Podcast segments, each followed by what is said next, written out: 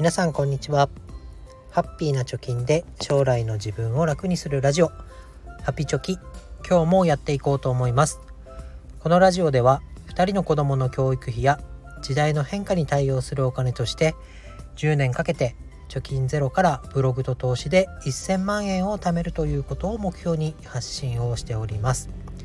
現在地としては残り8年と6ヶ月で430万円を貯めるということになっております。今日はあったらいいのに大学のお試し入学というテーマで話していきたいなと思います。まあ、何かね新しいサービスを始める時とか、まあ、申し込む前にちょっとやってみたいなとか使ってみたいなっていうことありませんかね。例えばジムにスポーツジムにね入会するのであればその入会金を払う前にじゃあ一回ね体験入学でどんなもんかやってみようと思ったりあとは最近だと家電のお試しレンタルみたいなもの買う前にちょっと使ってみて実際買うかどうかを判断するみたいなサービスも、出てきてると思います。でこの放送で伝えたいことというのは、まあ、大学の入学っていうのも、まあ、試験があってのことなんですけれども、まあ、少なくともね4年間で大金のお金大金を払うからこそこうミスマッチがあっちゃいけないなということでもっとねお試し授業を受ける機会とか間口を開放するチャンス、うん、そういうサービスがね サービスというかそういう機会が増えればいいなというようなことを考えました。でもっと大学もね閉じた世界での話ではなくて間口を開放してでどんなことをやってるのかとかどういうふうに、えー、あじゃあここの大学に入ったら4年間どういうふうに過ごそうかみたいなのをねこう入学前に想像を膨らますことができたらもっとなんだ意欲的に取り組んで大学のその先も見据えたね教育っていうのもできてくるのかなっていうふうにぼんやり考えたので今日は深掘りしていきたいと思います。でまずなんでこの内容を伝えたかったかっていうとまあジムなり家電なりねお試しサービスっていうのがありますけど大学だとねもう入ったら入ったらというか入る前に、えー、こちらが受け取れる情報っていうのはそこまで多くないなと思ったからです。で先ほどのスポーツジムの体験だったり、えー、家電の、まあ、お試しレンタルみたいなものがなぜあるかどういう需要を満たしてるかっていうと、まあ、我々使用者側が利用者側が、まあ、高額なお金を払うからこそその前に実際に契約をする前に自分には合ってるのかなとか買っても元が取れるかなっていうような判断をしてもらいたい。買って使えなかったわってなると供給側も悲しいよねっていうそこのミスマッチを防ぐためにあるんだろうなと思います。スポーツジムの体験会だったら自分のお家から通うとか職場から通うその通いやすさ実際1ヶ月契約して、えー、何回来れるかなっていうのをなんとなくねシミュレーションしてみたりあとはどんなマシンがあるのかなとかあここの部分を鍛えたいからこういうマシンが欲しかったんだよなとか、まあ、チョコザップ流行ってますけどあそこはセルフの美容のね機械を置いているっていうのも結構メリットかなと思いますけど、えー、そういったところもプラスアルファであるかなとかあとはシャワーに入って家に帰れるかなお風呂はついてんのかなとかあとは一番見るのはどういう人が利用してんのかなっていうのも体験会を通して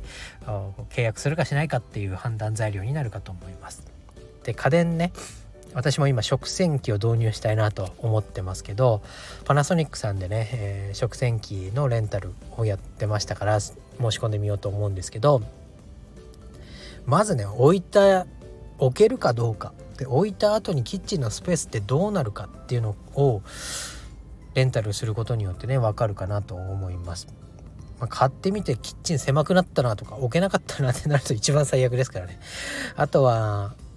利用頻度はどうなんだとか今自分が持っている食器は食洗機に対応してるのかとか。その食洗機に合わせた食器を選んでいけるのかとかね。そういうところも含めてある程度お試し期間の中で、えー、今後やりくりできるかどうかっていうまあ、試す期間期間になるかなって思います。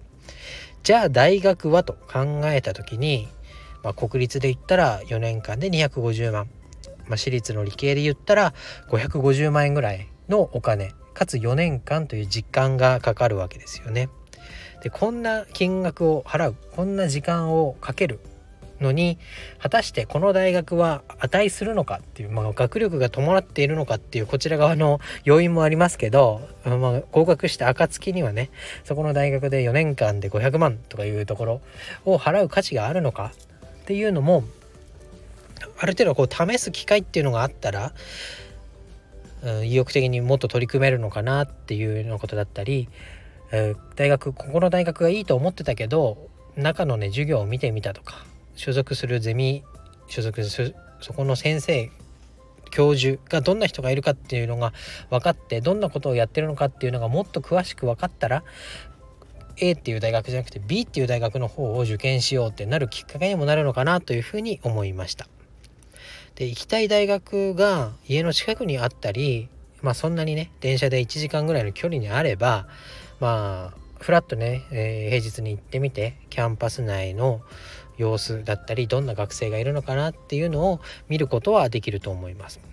でオープンキャンパスっていうのはねそろそろ夏休みで始まってくると思いますけど、ま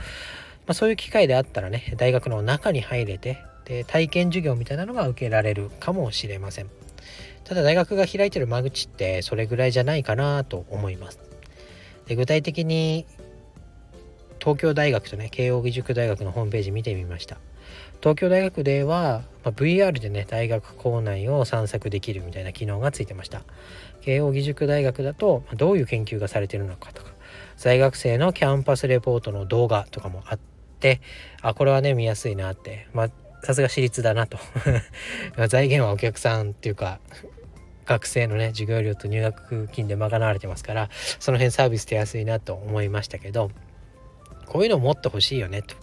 で、ゼミの授業を公開しますとかね、えー、〇〇教授の一部、授業の一部はこんなんですよね。そういうのとか、あと研究こういうことやってますとかね、具体的にこう、見れる機会っていうのもあったらあいいのかなっていうふうに思いました。でそこまでね公開してもやっぱりうちの大学の卒業証明書 なんだ〇〇大学卒というのねうちの大学の卒業っていう肩書きが欲しいんだったら受験頑張ってね550万持ってきてねっていうところで大学も勝負できるのかなというふうに思いました。で一番行ってえ合格したけどつまんなくて行かなくなるとかね